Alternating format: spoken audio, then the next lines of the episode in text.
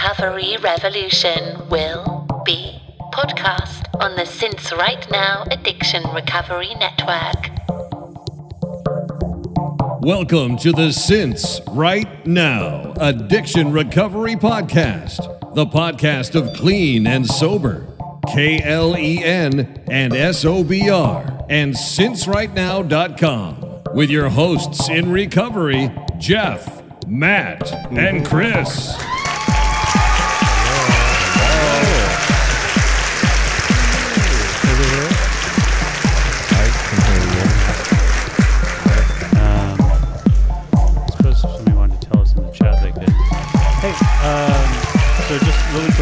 Couple of quick announcements up front. Yeah. I'm back from vacation. Yeah. Welcome In case back. nobody could tell. Yeah. 50th birthday I know, cruise 50th with Disney.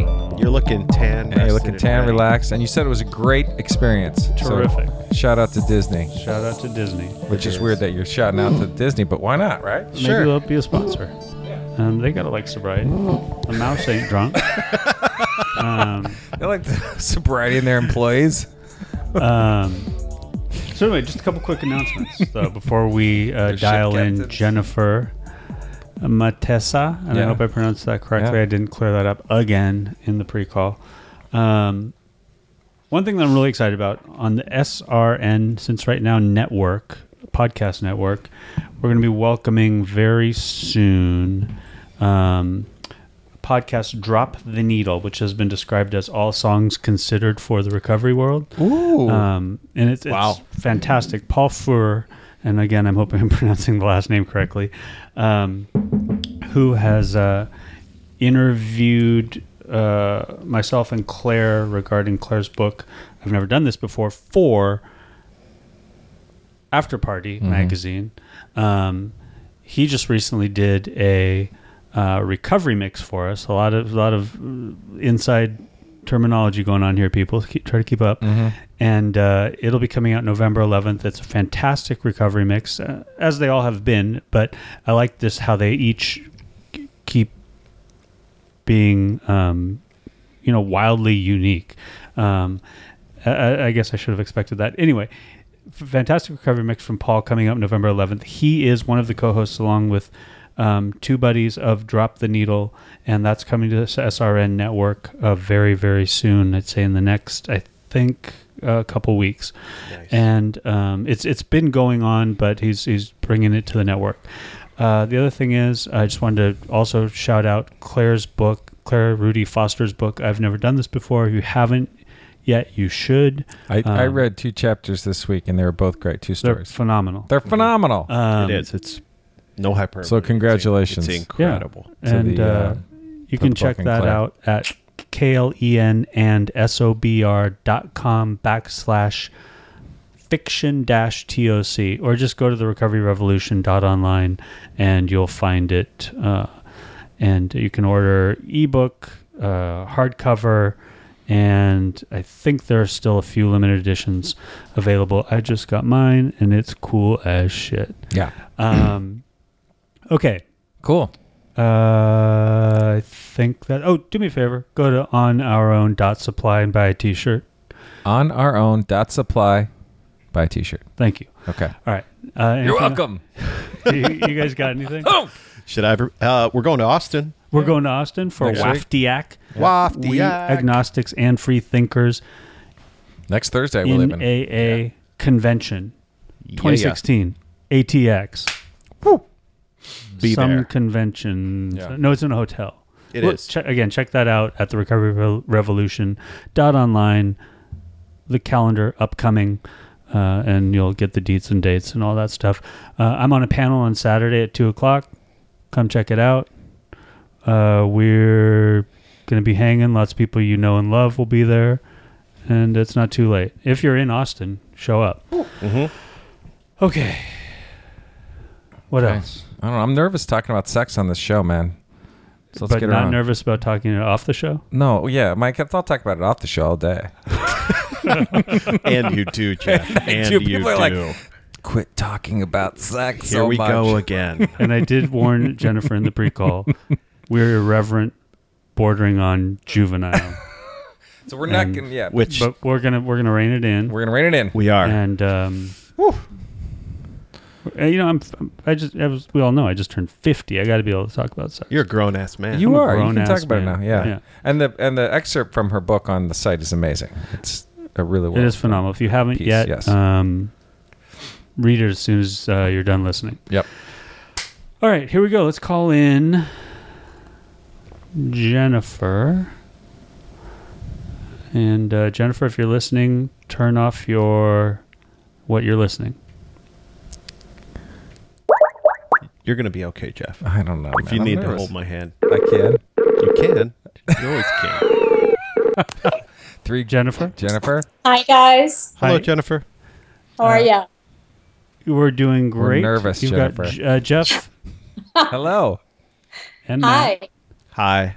and uh, hopefully by the end of this you'll be able to differentiate between our voices and uh, i didn't um, confirm with you you have a book with your last name on it so i assume you're you're out with both names jennifer and correct me if i'm wrong matesa Matissa. matissa thank you I, i'm always supposed to get that information in the pre-call i never do um, Cool.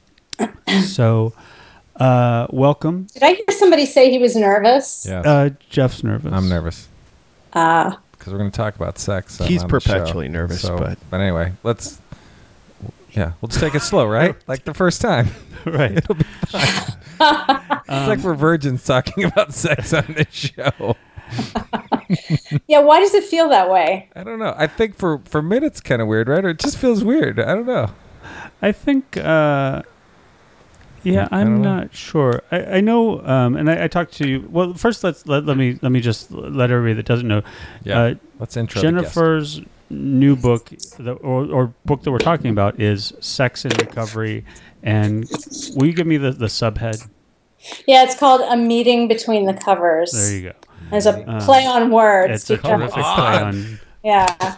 I, th- I got. I think I got it. Uh-huh. As long as it's not in a church basement, right? yeah. Right. Okay. Right. With bad coffee. No. Um. So, uh, yeah, and I, you know, I, I think you and I talked about this in the pre-call that uh, it's a trip, tricky topic. Um, I think under the best of circumstances, and you know, uh, to that point, I think that's why your book is is needed and valuable, right? Um, because it is a tricky topic under the best of circumstances for many people um, to talk about, particularly live on air. Yeah, well, I can just say that. Um, do you want me to just share how this book came to be written? Yeah, yeah. Um, totally. It's kind of interesting. It's kind of interesting. So, um, this is my f- fourth book, actually, Right. and and it'll be my it's my second book about addiction. And I was I was touring around the country for the previous book, which was published in 2014, and it was called The Recovering Body, and and Hazelden, who published both of these books, had had come to me and asked me if I would do a book about physical recovery. Actually, they called it the exercise book um, because nobody had been writing about exercise and recovery. And when you come into, I I go to a twelve step fellowship, and a lot of people, when when they go to a twelve step fellowship, figure out.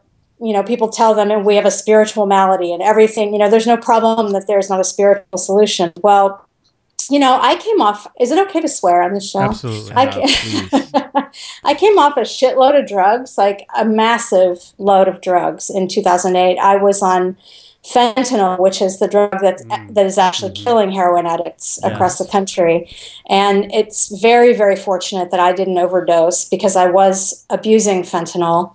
Um, so, but when I detoxed from it, I'd been on heavy duty opioids for six and a half years, and then I'd been on Vicodin and stuff like that for, I don't know, three, four, five years before that for migraine and fibromyalgia. So, yeah, I was on fentanyl for fibromyalgia, right? Yeah. Um, and, and when I stand in front of doctors and say that I just stood in front of the doctors at the University of Pittsburgh last week and said, yeah, I was on fentanyl for fibromyalgia, and they were just looking at me like, how, you know, how did you manage to do to get into that position? Um, it was not the greatest medical practice, and um, I went into menopause. I was in early menopause for two years while I was on those drugs. So I lost bone density. Um, I talk about that as a sexual consequence of drug addiction because it is a sexual consequence. I mean, when you're in menopause, your sex drive changes, your entire sexual response changes. You're, you you feel about 80 years old when you're 37, you know, which is not cool. Um, so yeah. Anyway, I and I also figured out that I couldn't have orgasms while I was on um, this ton of drugs. You know, I just when I was on the load of drugs that I was supposed to be on, or more when I was abusing them, I couldn't I couldn't have an orgasm in bed, and I bought a Vibe to test it out. I had seen the Sex in the City show where Charlotte buys the rabbit vibe, and I thought, okay, yeah, that's the one I'm going to buy because That's a good one. that must be the good one, you know. So I shelled out 80 bucks and bought the vibe and like cranked it up, and Yeah. it did not, I could not get off. But Wow. when I would run out of drugs, um, when I went into withdrawal, like when I ran out or, or went into withdrawal for any reason, I could have multiple orgasms, which I'd never had before. So I thought, wow, this is pretty amazing, you know. And also, when I would go into withdrawal, all of my senses came back. Like I could hear music really well. I'm a very mm-hmm. musical person, and I sing, and I could sing again. Mm. I wanted to listen to music on my on MP3s, and I just never wanted to do any of that stuff while I was on drugs. Mm-hmm. So when I when I started touring for this book, and I, I gave you know, I, I included a chapter. Um, it was, you know, one chapter about sexuality um, among six or seven other chapters. Um, I talked about how I discovered this thing about orgasm. And when I would take questions, they would all be about sexuality Really? and people would come up to me after after the meetings and say i didn't want to ask this in front of other people but and then they'd ask the question and one of those questions was from a therapist i can't even remember where she was from now. She said i work in a treatment center and we tell the women they're not allowed to have relationships for the first year of sobriety and we don't let them have vibrators. So how are they supposed to explore their sexuality when they're sober? Mm-hmm. And i had no answer for her. I thought wow this is like this is i mean we put people between a rock and a hard place you mm-hmm. know? So that's why in this book i have a whole chapter on on the infamous one year rule. Like mm-hmm. i mean i interviewed a lot of i interviewed three dozen ordinary people in recovery and i heard their extensive sexual histories what essentially what it was like what happened and what it's like now se- mm-hmm. with regard to sex. And a lot of young people, you know, uh, told me that it was a real disincentive for them to get into recovery when they when they got there, and they were like, "Yeah, I'm new," and they were they were like, you know, people said, "Awesome, welcome, have some co- shitty coffee and and cookies," and by the way, don't have sex for the next year. And it, it was just really hard for a lot of people. And and in fact, we know that no one does that, right? Right. Like we That's we know truth. we know that. We know that no one does that. But we tell them anyway, which I think lacks integrity. You know, the interesting distinction that uh, uh, just came to me, and maybe because I'm not in the rooms, I, uh, there isn't a distinction, or, or it's made differently. But I've always heard, "Don't get in a relationship for the first year." Is that different than don't have sex for the first year?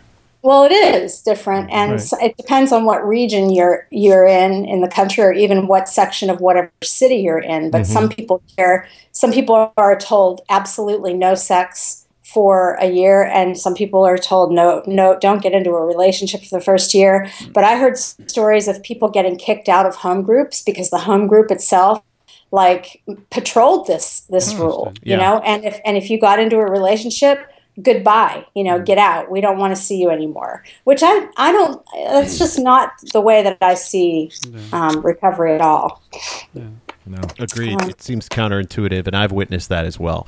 Where, Yeah. wherein, yeah, if so, it's so stigmatized, and it's sort of the party line, right? Your first year is all about abstinence in many forms.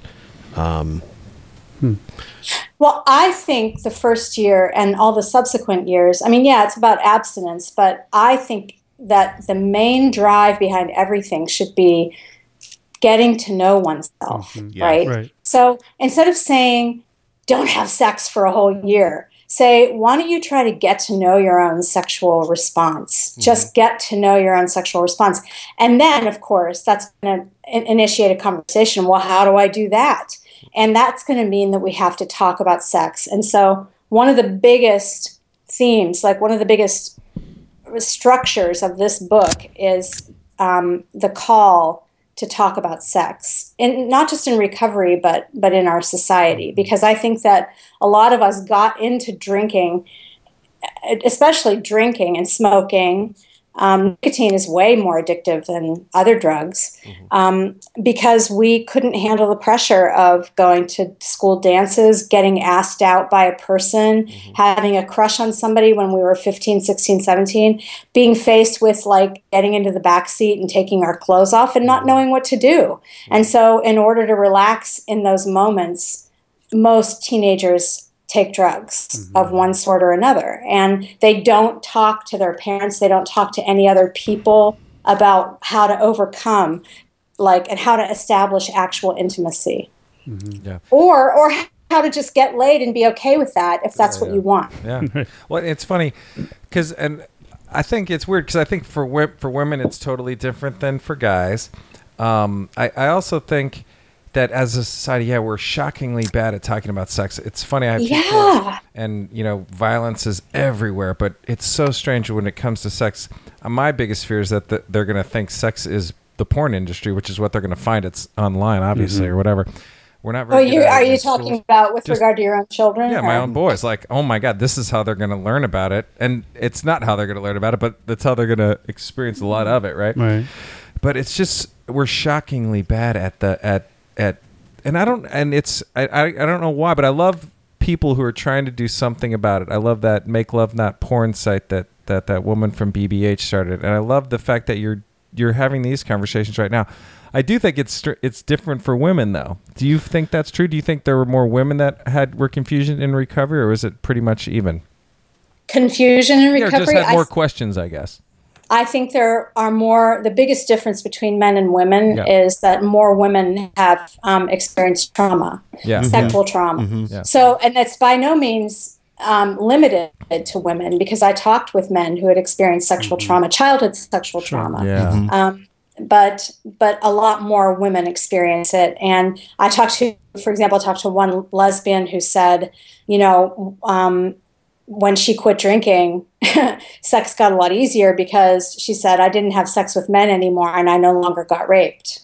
Wow. So, yeah. you know, like, I mean, we end up doing in this culture, Mm-hmm. we're so touch averse that we end up doing a lot of shit that we like out of, out of like, because it explodes our desire explodes out of us rather than like getting to know our desire and saying okay yeah i want this but i don't want that. We tell ourselves we're not allowed to want anything and then and then it and then it gets very explosive. So What's so bizarre? um, just- and it gets it can get abusive. Yeah. But even the selection, just the whole uh, sexual assault of the candidates. If I'm if I'm watching the selection as a kid, I don't even know what I have an opinion of. Men's aggressive sexuality and women and how I'm supposed to act. And is it bad to want to have sex if you're a woman? I mean, it just is so confusing. Just how we are as a society in dealing with it. It's just not, not healthy, is it? There's nothing healthy well, no. how we deal with it. no it, it, it isn't healthy and this isn't this isn't about boys it's about girls um, but i read a book over the summer by peggy orenstein she's a brilliant journalist called girls and sex and she interviewed probably 70 girls between the ages of 13 and 19 or 20 um, and she and she basically came to the conclusion that you know parents simply don't talk to girls about sex. I mean and parents don't talk about boys about talk to their boys about sex either. So i'm going to tell you a story. While i was writing this book right i had just negotiated the contract for this book. My son um, entered into his first uh, relationship with a girl. And he was 17 and she was 17. So they were born like three weeks apart. Very sweet girl, very sweet guy. Um, and I'm a single mom and we live in a house where he had lived, he was living in the top floor of the house. Um, he had the attic. And she had asked him to his semi formal prom. And, and we had been happening to have uh, dinner with his dad, who is English, one night, and he said, "You guys have to tell me what happens." Like he'd never been on a date like this before. He said, "You have to tell me what to do. Like I don't know what to do." And and I and I said, "Here, you know, you need to talk to your dad about this." And his dad said, "No, I'm not talking about this." And he joked about it, and, and then he left and whatever. And I thought it was over, and I started cleaning up the dishes, and my my son grabs me. Now he's like six inches taller than I am now, and he said, "Mama." like he hardly ever calls me mom anymore. He sat me down and said, "You have to talk to me about this." So I, I sat there at the kitchen table and had a conversation with my son for an hour about what consent meant. And I didn't say it just mean it, it's not no means no. It Right. means you talk about what you want. You Yeah. talk mm-hmm. about your desire. It, it doesn't just mean you don't do what people don't want to have, happen. It means mm. that if you want to do something that's okay and safe and cool and everybody's okay with it, you mm. shouldn't feel guilty about Yeah, it. yeah. Mm-hmm. So, yeah, and then I talked to him about, you know, safety and discretion. Mm. And, you know, um, and so he he had like a normal sexual experience. I think I, mean, I have no idea. I didn't pry into his sexuality, you know, but you know, I- Congratulations. I, I, came from a family Yeah. that pried into Right. other sexuality. So I allowed him privacy and I and I allowed him a safe space. Like he said, you know, can we hang out for an hour or something after the dance if we want to? And we made this deal. You guys are going to laugh, but he's he said like what sign like should I text you that we're up here? And I said just like leave your purple hoodie on the newel newel post going up the stuff. So I like that. It's like the old roommate signal. there. Yeah. Yeah, right. Bat exactly. signal. Put a So sock on the doorknob. put it there, but no, I said, but you have to keep your phone on. Like if your phone's not on, all bets are off. But that's the kind of thing that, like, I mean, he does not. Yeah. He, I mean, to my knowledge, you you may call me naive and tell me I'm full of shit, but I've never seen him come home shit faced or Sure. he's never crashed the car. He's 19 and he's never, you know, he's never gotten into trouble that way. So, and I just, I just think that, uh, I mean, what I found out in this book is if we could protect our children from trauma, as, including sexual trauma, and the and the adverse childhood experiences study bears that out amply. Right. yeah. Um, you guys have heard about that study, right? Yeah. I mean, Yes. Yeah. Yeah. So, um, I mean, I had six of, out of 10 of those. My mother had six or seven, Yeah. and my son had two, and he no longer lives with any. So, the, the more that we can limit the trauma and the more sanely we can talk to our kids about sexuality, I think we could cut the rates of addiction uh, within two generations by half. Wow. I mean, that's my feeling. really? I I There's- I, I don't have any science to bear that out Yeah. because there is no science being conducted w- with respect to addiction and sexuality. Mm-hmm. It's only sex addiction. They only study sex addiction. They don't study sexuality in people who are recovering from substance addictions. So if we would study this, we might be able to come up with some recommendations or some ideas. Yeah. That's fascinating. Yeah. Well, it, yeah. I mean, your your story's pretty typical, where sex just was this.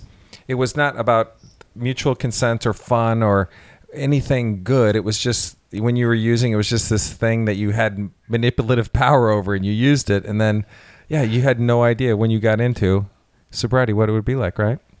Well, well, that's one of the stories that I told when think- I was touring yeah. for my last book, which was, yeah, yeah. you know, the book, like I, the one that you wrote for the piece, well, or the one I wrote. I mean, the thing, the thing is that I, I, I used drugs so that I could look that so that I could perform really well in bed.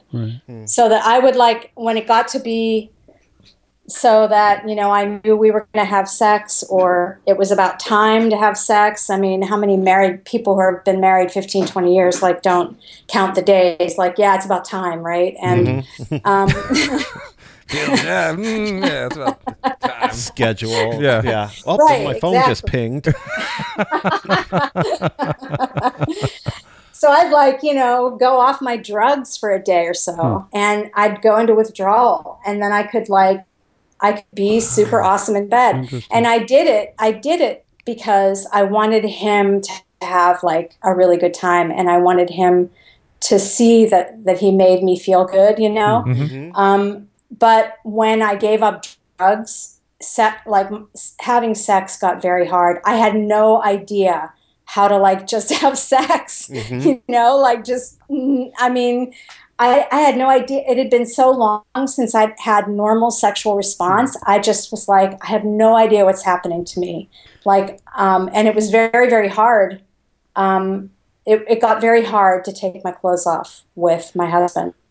Um, yeah, and and it was, you know, I'm not going to talk very much about that, but um, but it, you know, it was it, it brought out a lot of the a, a lot of the sort of fissures in our mm-hmm. relationship that had that had been hiding, uh, not only under under the, my drug use, but also under a lot of other behaviors that we had in the marriage. And when I stopped using drugs, then all those then every, it destabilized everything. Mm-hmm. And mm-hmm. and like people would tell me, you know, oh, this happens. You know, people this this happens. It's normal. And I I I, I didn't know. I thought I got sober and I thought now everything will be perfect. Yeah. Yeah, that's You know. always our thought is that okay, Yeah. now Yeah. now I don't I won't have any problems and I'm not Right. anesthetized against all these various things and god, it's never the case, is it? No, no, it gets very, very difficult, and, and it was very hurtful to both of us. But, um, but like the way it's turned out, it's been it's become a real. Um, I don't know. I mean, I just feel like, along with everything else, like they say, they say that you have to practice these principles in all your affairs. I think that's I think that's true. You know, I mean, I don't want to separate out anything in my life and not apply my values to the, those things. Um, and if, if I do that, I know that I, I I'm behaving in some kind of unhealthy way. And I'm I'm uh, so anyway. What I was going to say is it, it's turned out much better, you know, for for both of us because we no longer we no longer live together. We no longer fight like cats and dogs. My son lives in peace. You know, mm-hmm. it's just better. Um, and you know, I've really discovered my my sexuality for the first time, and I just turned 52 on Sunday. So mm-hmm. uh, Nice. yeah, Happy birthday. Yeah. A happy Thank you. sexuality discovery. Hey, so I mean, so you got sober within your marriage. Um, so you were sort of began figuring all this out in the context of a relationship you had had before, during, and after your your sobriety. Um, I mean, for me, it's all intertwined with as a you know anybody that's listening to this podcast is probably tired of hearing me talk about it, but you know, uh, socially anxious introvert, um, very you know less so now, but certainly when I got sober, just uncovered a lot of insecurity just in general, as I'm sure it does for a lot of people. Um, but it's so just it was intertwined. I talked to you about this in the pre-call, inter- intertwined with just intimacy in general, figuring out how to even begin to get into a relationship or approach a relationship so that sex might even be a possibility.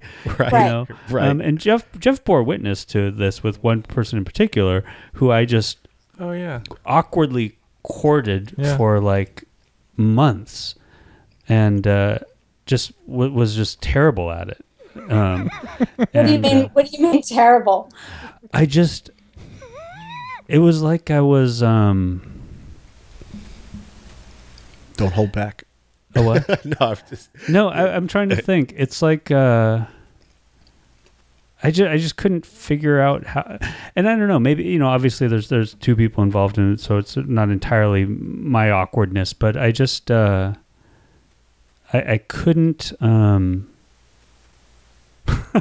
I keep wanting to say close the deal, so I guess I'll say close the deal. Um, and uh, but just beyond that, I couldn't figure out how to manage the relationship. And that sounds so so cold, but effectively, I couldn't. I don't know. Maybe Jeff has some perspective on that from Yeah. outside, but I don't know. He just watched it not happen, like and Fumbling uh, around. yeah, fumbling around, and uh, yeah, I remember at one point in this relationship, Jeff. I, this is this stuck with me because of how awkward it was. You a- you asked us in the same room together. You said, "You guys doing it in the stairwell yet?" And I was just, we weren't, and it was like so far into the relationship that um, we probably should have been Yeah, you should or could have been, um, and we weren't. And I was just like, the old me, the the the you know drinking and drugging me would have been. you know, Right. Um, And they tell us that, i- at least in the rooms, that you'll intuitively be able to handle situations mm-hmm. which used to baffle Used to you. baffle and I found right. it completely the opposite. right, right, exactly. with regard to regard to- sexuality, Yeah. you mean, or Yeah. with everything? Well, Yeah. i- everything, but also sexuality. everything baffled me. I always felt like the the drunk and high Matt would just take these leaps of faith, and hmm. you know, it, it, there, it was much less calculated. And I think that we have a tendency to just that paralysis of overanalyzing and trying to engineer every moment. Um, um, yeah, I didn't know any of this about you, Chris. Well, and prior to that, what's interesting is the prior to that, um, I, I had gone ten months. I, I had had a general sense of don't get in a relationship for a year. About 10, 11 months um, when I got sober, I did it. I made it. What in retrospect was a terrible mistake, both for myself and the other person. And I decided, okay, I'm going to now go to- back, try to get in touch with the last person I was in a relationship with. Not try to get in touch, but try to rekindle something, and have that be my my relationship now that I'm sober. Um, which was just you know, in, That, that sounds like a bad idea. you can guess it was just a bad idea. um, but what that allowed for was, um, you know, ease of going back into something familiar. I could have sex, and you know, because it was familiar, it was all familiar. We knew each other, and now I'm sober. Yeah, yeah. So it's bound to be easy and, and comfortable or something. Um, and everybody's happy because now Chris is sober and not such a dick. Um, and uh, so I did have a, have a relationship, an unhealthy one, for a few months immediately after getting, you know, about 10, 11, 12 months. Um, and then after that, trying to have the first new relationship just proved super challenging um, for me. And uh, yeah. Well, I just think I'm, I'm sitting here listening to the, this is fascinating stories, um, and I'm just reminded that we tricked ourselves, right, when we started mm-hmm. drinking and using drugs, that that these would be um, our choice through through which we could achieve intimacy. Like we mm-hmm. would go through, we would drink, and then all of a sudden we'd be able to be intimate. We'd be able to take risks and mm-hmm. leaps of faith, like you said. But actually, drinking and using shut me off from people. They, they, it was a delusion that that it allowed me to achieve more intimacy. I, when I was manipulating my sexuality through drugs, I was thinking to myself, "Wow, you know, like I can do, I can do this. Like I can actually do this. I can make this happen, um, and I can." I can guarantee that we can have a good time in bed, but that's not really that's not real life. I mean, that's not that's not called communication and intimacy. That's called manipulation and dishonesty. When know? you, when you were guaranteeing you ha- were having a good time, were you having a good time, or were you just guaranteeing that he was having a good time? well, I was having a good time, but but I, Yeah, it's but like that bad. Like, oh, this is it's not- cool. It's not anywhere like the good time I've learned that I can have in sobriety. Yeah, yeah. and, um, which is very spontaneous. It's very. Um, I don't know. I have no idea what will happen, and I still go ahead anyway. And and that's a leap of faith.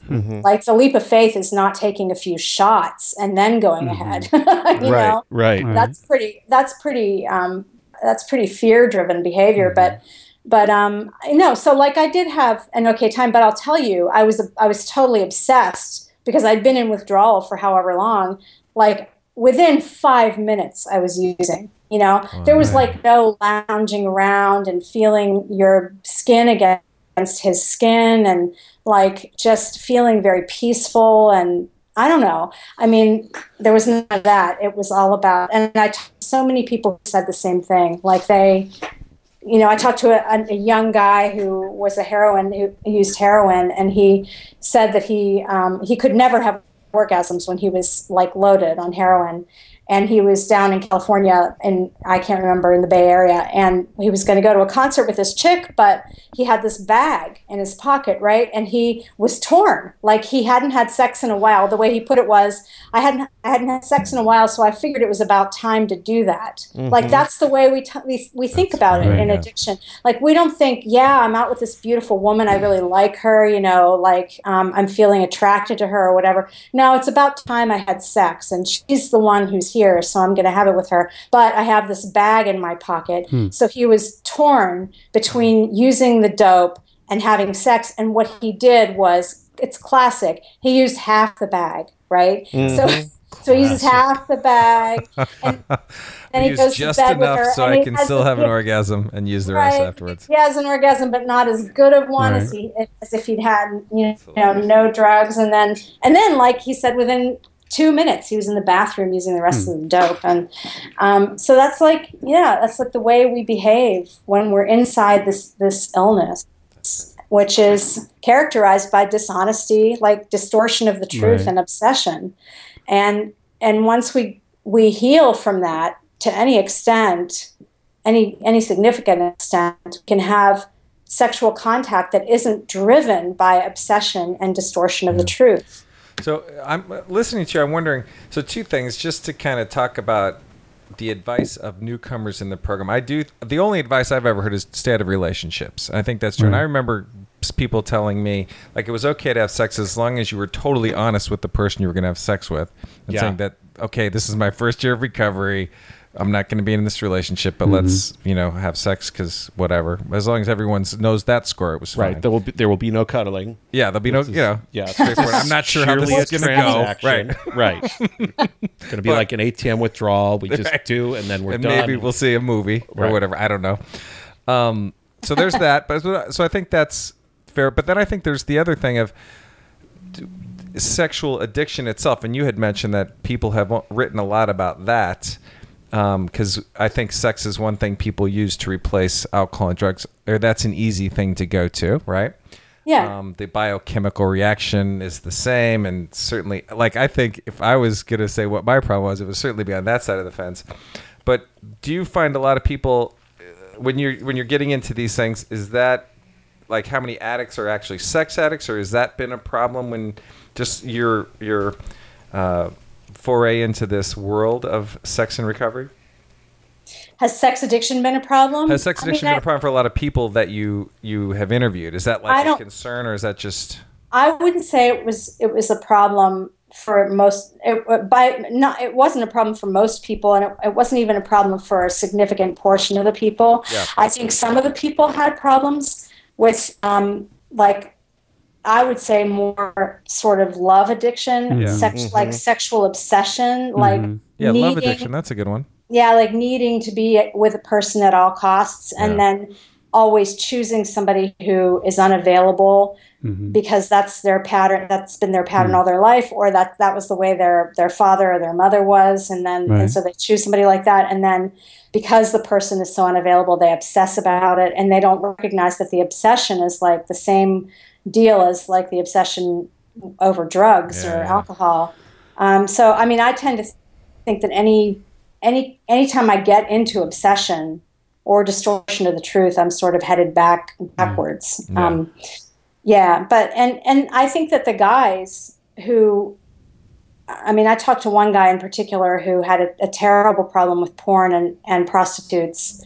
Um, like I think, I think he wasn't really. I'm not sure he was addicted to sex per se. Like um, or or maybe I'm I'm not an expert in sex addiction, but he was certainly addicted to like the anticipation. I mean, he did not want um, actual sex. He he wanted to plan for the Ill- illegal transaction. I mean, he Interesting. he, he fantasized about like going up the steps to meet this person and the actual sexual act paled in comparison to all that fantasy hmm. um, and and the planning and the paying and the the fear about getting arrested and all of that so Interesting.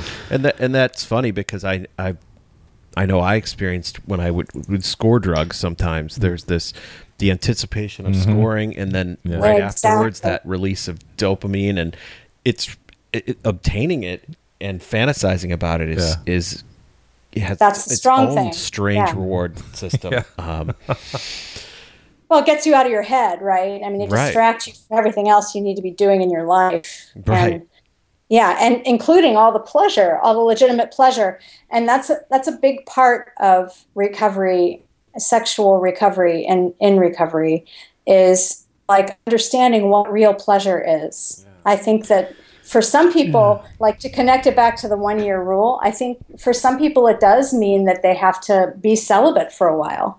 And um, I talked to some people who, like, I talked to one one um, fluid person, a sexually fluid person who tried to not have sex for a whole year just because she thought it would be good for her, and she managed like nine months, and that that was a real achievement for her. Hmm. She learned a great deal just staying like feeling her attraction to other people but not acting on it. Mm-hmm. So like not acting on that compulsion. So you can and I, I even sometimes just practice this in my my life today like just feeling my attraction but not not acting on it you mm-hmm. know? Mm-hmm. Um, knowing that that that attraction belongs to me and it doesn't have to be it's not like a drug that I have to smoke or, or slam or anything. I can just and I can just enjoy this pleasure. This pleasure is like organic to my body. It's like a gift. Mm-hmm. And and it's actually leading me in the right direction. So, but a lot of people I talk to um, were afraid of having sex in ear in early recovery because they didn't want to.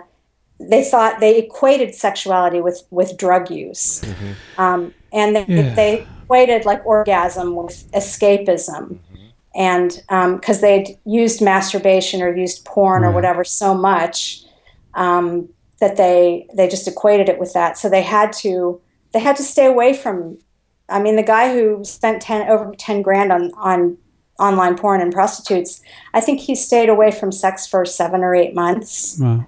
um, and, and just because he wanted to learn about his own sexual response. Well, and there's also a sense. I mean, Jeff used to talk about, um, or has talked about, feeling when using like you're just sort of a broken bad person. Yeah. Like there's a point Yeah. in your Yeah. when you talked about, and for morally bankrupt, and you know certainly for me when I was using, there was a a draw to embrace being that morally bankrupt person to be bad mhm. um, and just I was bad. I was going to be bad, and I was going to love being bad. Mm-hmm. And um, You mean like being hung for a sheep as you might as well be hung for a sheep as a lamb? I mean, like if you're gonna be bad, go whole hog and be really bad. Is that what you mean? kind of, um, and just and just to to sort of embrace the depravity in, Uh-huh. in all things. Yeah. And um, you know, I'd say a- at a pretty distorted, you know, in retrospect, um, sense of what it meant to be, you know, intimate. Yeah. and um, you know, in all respects, you know, including you know just the the pure sexuality of it, um, and you know that took, and to some degrees, I'm I, you know I still have to just like any of your addictions, you have to sort of be somewhat vigilant and have to recognize when things crop up that aren't um, healthy, and uh, yeah, so I, I think I definitely developed a yeah, I guess the best I can say is distorted sense of intimacy and you know how to do it.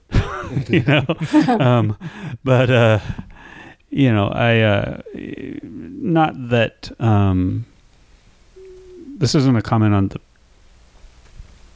profession necessarily, but I mean, there was a period when you know I, I dated you know strippers ex- exclusively because there tended to be women in that regard that sort of uh, supported that Uh-huh. you know um, and you know in retrospect again that's not ideally the healthiest place to find a, a healthy sexuality right or not No. Okay. I'm gonna go so. with no, No. as well, Chris. Me too. Just, But a you know, I'm second. I thought it was a trick question. no, I'm Yeah, just, I'm, yeah. it's, I'm just making sure there was a there was a you know a, a lull, and so it's An just- ominous sign, ominous silence. Um, yeah.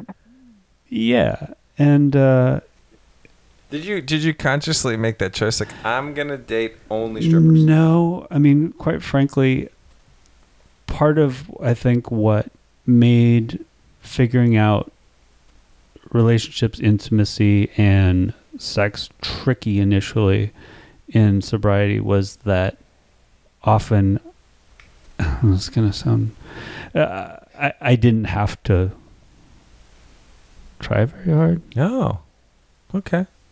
You didn't have to try very hard. Yeah. You have to put a lot of effort into that. Right. And that's uh, my my my my tone and my intent and the context for me saying it that way. Certainly at this point, certainly is not at all.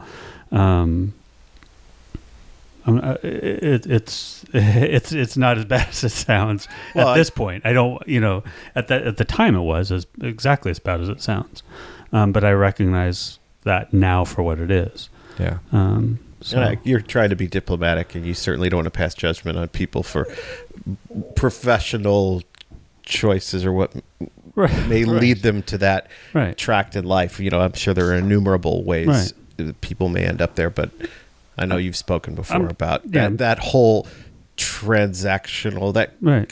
culturally was just uh, comfortable for you because Yeah. it was, you know, certainly it's not prostitution, but it was like a, Right. you go with certain expectations Right. when you go to a, a strip Right. club, and Yeah. Does any of that make sense? Does it sound terrible, Jennifer? Does it? I mean, in, Well, no, I mean, I just it sounds so much like what I did in bed in my marriage that I mean, it's it just sounds like a manipulation. It sounds mm-hmm. like you were trying to make it be a certain way because, or let me just put it in in in terms of my own experience. I mean, I tried to make it be a certain way because I could not handle the the threat and danger of spontaneity you know? Mm-hmm, mm-hmm. So why do you, why do you choose a stripper? Because you and why do you why do you choose stripper after stripper after stripper? Because you get into a certain pattern right? Mm-hmm. And if you were to choose another woman god knows what she would be like. I mean and and just as a point of God knows what she clarification, a lot of the want. times, how would you find that out how would you start the conversation who would touch whom first have you ever thought about how difficult it is to actually touch somebody you've never touched before Sure. I mean, like that's why I think people drink drink alcohol is to be able to just hold hands in the beginning mm-hmm. or or kiss each other. You can't it's just s- such an enormous it's breaching the, the grand it's like leaping the Grand Canyon for God's sake. So, but when you choose um, when you manipulate it over and over again in a certain way, it becomes predictable. And and if it's if there's any degree of success with it, or what what you might think of as success, then why not carry on doing it that way rather than risk, you know, honesty? Yeah. yeah, You know, I mean, I don't I don't mean to like make it be super heavy and deep, but No. that's the way. Like, um, well, I think I it don't is- know. It's just like It is heavy. I mean, for me, it's it. There was certainly it has been heavy and deep at points. Um, you know, I I like to think um, it, uh, at this point in my life, I'm certainly more evolved or evolved enough to to um, you know see my past for what it was and and know that I'm that's not who I am anymore. And um, you know, and but the the thing too is uh, there's an element of you know, also a lot of the people that I was in relationships with, regardless of what they did, tended to also have substance use issues, right? Um, and you know, whatever manipulation was going on, as with people with substance use issues, um, was was never just a one way manipulation, right? Um, right. and uh, you know, and there there's an element of that too, and there's an element of sometimes what made it easy too was I wasn't the one making the choices. Um, I wasn't choosing; I was being chosen, and uh, you know, there's a certain uh, in all things, and, and and whatever was being done was being decided for me. Right. Um, so, um, you know, there, there's you don't learn anything necessarily that way, except um, how to be a willing accomplice.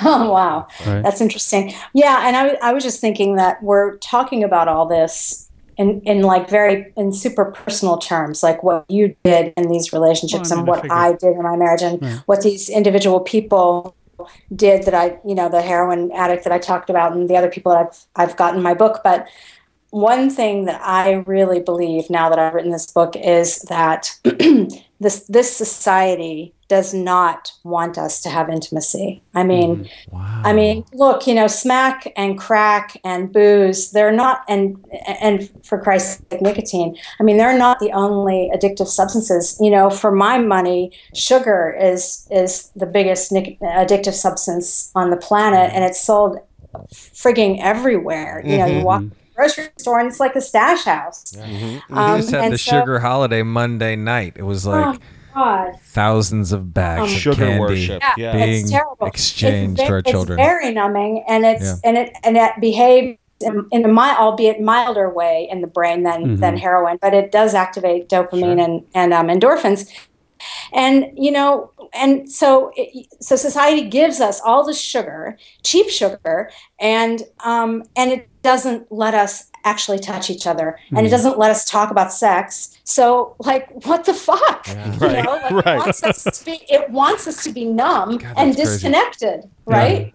and gives us mobile it- it phones and does social not, media It does not want us. Yeah, games. exactly. Yeah, yeah. And let's talk about how I binged on Ben and Jerry's on Facebook. Yeah, and give give you a selfie of this shit. You know, um, because that's what we do Yeah. now. That's we call fun. Um, but it doesn't want us to actually connect with each other. It doesn't want us to have genuine pleasure. It wants us to have this sort of distorted, addictive pleasure. Is is this So- the book? Your book, kind of walk me through this whole process of becoming a healthy person with regards to sex. Is that what the book is? Well, it's It's like it's an- um it's less a how to become healthy than it is um, starting at like sort of step zero. I mean that that would be like starting at step one, but step Yeah. zero is like let's start to talk about this at least. Yeah, yeah. So the book is organized like a meeting. It's organized Hmm. like a generic meeting with speakers and topics. And Wow. I, ima- I imagined myself as like the chair of this meeting. And so, you know, and I in the in the topics chapters, I interviewed really cool scientists. I've got a great world-renowned anthropologist who studies human skin and she talks about how important it is to touch each other mm-hmm. not necessarily sexually but look look i mean have you ever sat on the bus or in you know one of those church basements and looked across and seen somebody who you know hasn't been touched in like a month or two mm-hmm. months you know? And that person is actually suffering from something called called skin hunger. The scientists call it that. Wow. If, if we you know so we know that if babies are not touched they they fail to thrive. The same thing with humans. We need to be touched. And you know in other cultures especially southern cultures this woman taught me um, you know south american cultures southern european cultures um, in italy men will hug and kiss each other when they greet each other. In brazil they have this word for running your fingers through someone's hair with love and tenderness and there is no english word for it but it's just accepted in that in brazilian portuguese cafuné is this act of touching somebody that way. And you know so, surely i mean you remember when when someone has touched you that way it's tremendously calming. And when and when we are touched this way even if someone just i mean i've advocated you know if you're if you're in trouble if you're obsessing over somebody romantically if you're if you feel like you're close to relapse go get somebody to hug you you know mm. like go sit ne- right jammed up next to somebody that you know cares about you hmm. and just sit there for 20 minutes. Because the the, the chemicals that race through our, our bloodstreams during those times actually calm down the chemicals that make us want to relapse hmm. so That's fascinating. That is totally fascinating. We've learned a lot so- tonight. so so I have chapters that talk about those those ideas, and I and they they end with with queries that are designed to help people. Don't just um, call your sponsor. Go hug him. That's awesome. I'm gonna tell. I'm gonna tell newcomers that. Call me. I, I will come hug you before you That's pick up great. that drink. I'm glad because I'm looking for ways to bring more touch into the culture. That's awesome. I mean, I, I consider myself like uh, I, I consider myself an evangelist for human touch. Yeah. I mean, You're a hugger. Were you a hugger bef- when you were using? I was you a hugger now? always I was always very physical, like Yeah. very physically affectionate throughout my entire life. Yeah. Even when I was using, I always had my son on my lap. You know, I was Yeah, very yeah. very physically affectionate. That that's funny because I am with my loved ones, Mm-hmm. and uh, you know, uh, uh, very very much so. But I ha- I stress a lot about that. Like if Yeah, I'm yeah. in a uh, in a professional scenario Yeah. or something, I'll start worrying about the Who's gonna come departing hug. Yeah. hours before it even is. I'm not kidding, you know, and um. I don't know where that comes from, That's but funny. Well, it comes from our society, Yeah. man. Yeah. That's Yeah. It doesn't want us to connect. I fucking You know? knew it. I knew it wasn't Damn you, me. society. Yeah.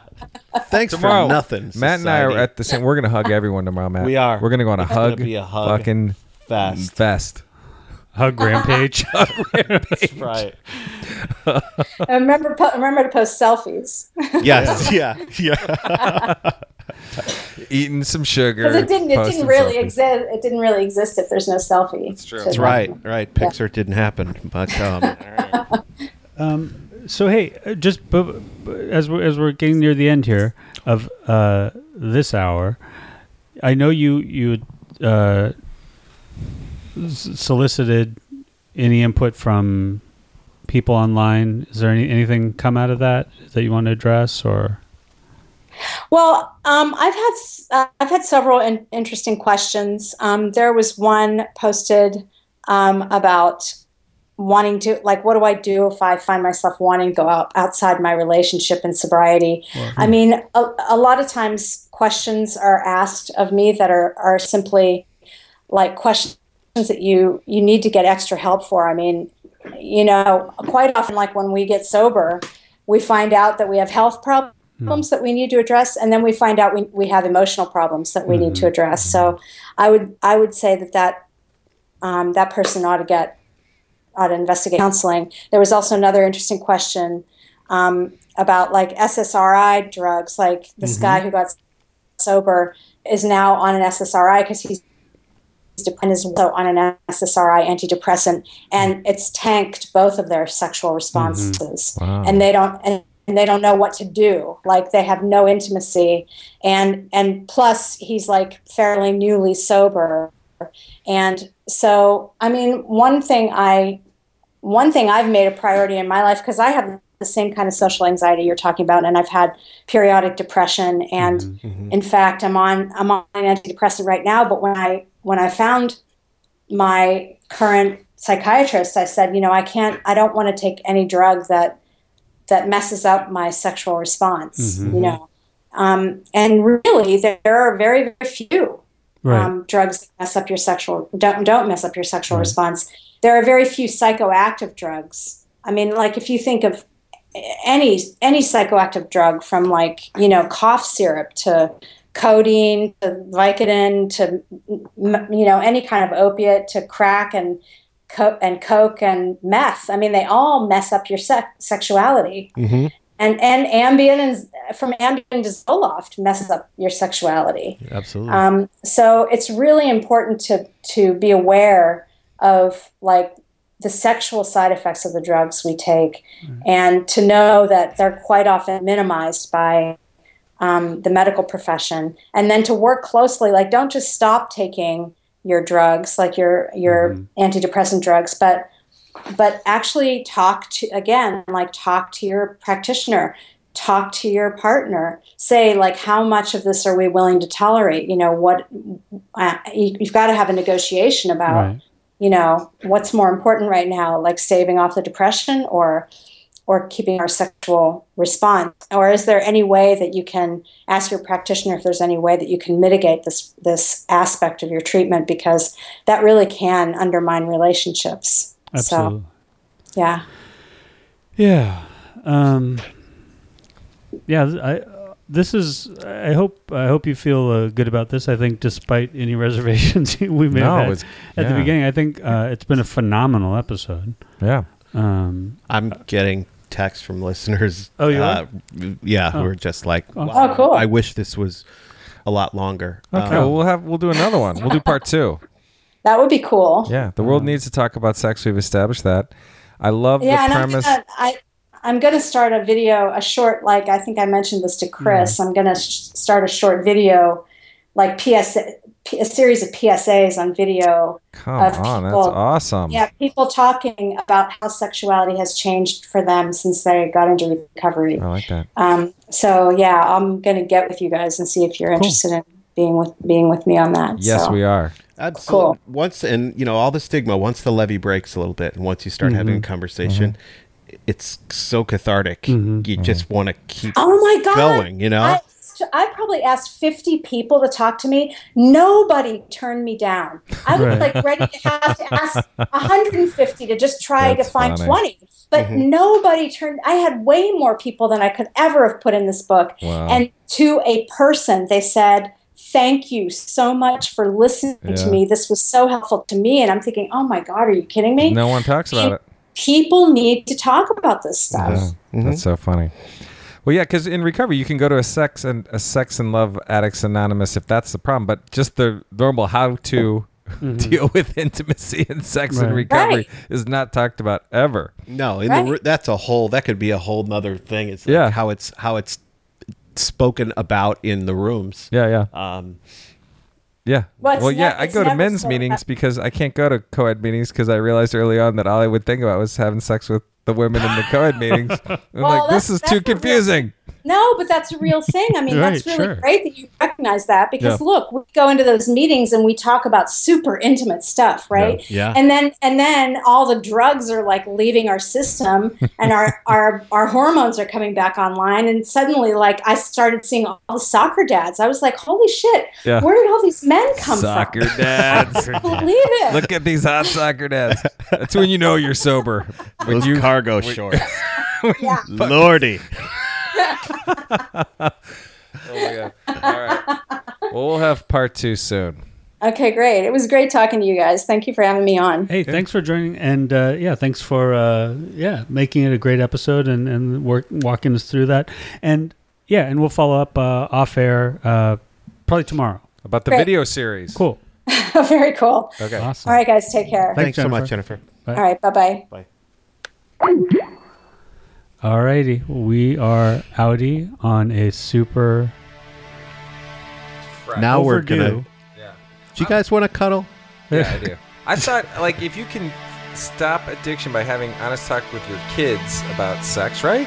Mm. That Yeah. that premise was amazing. I want to go revisit that. Lots of That food is for a, thought. a terrific. That's actually what I what I, one thing I wrote down absolutely to revisit because it's significant the substances used to allow yourself to be. Right. All right. All right. Bye, everybody.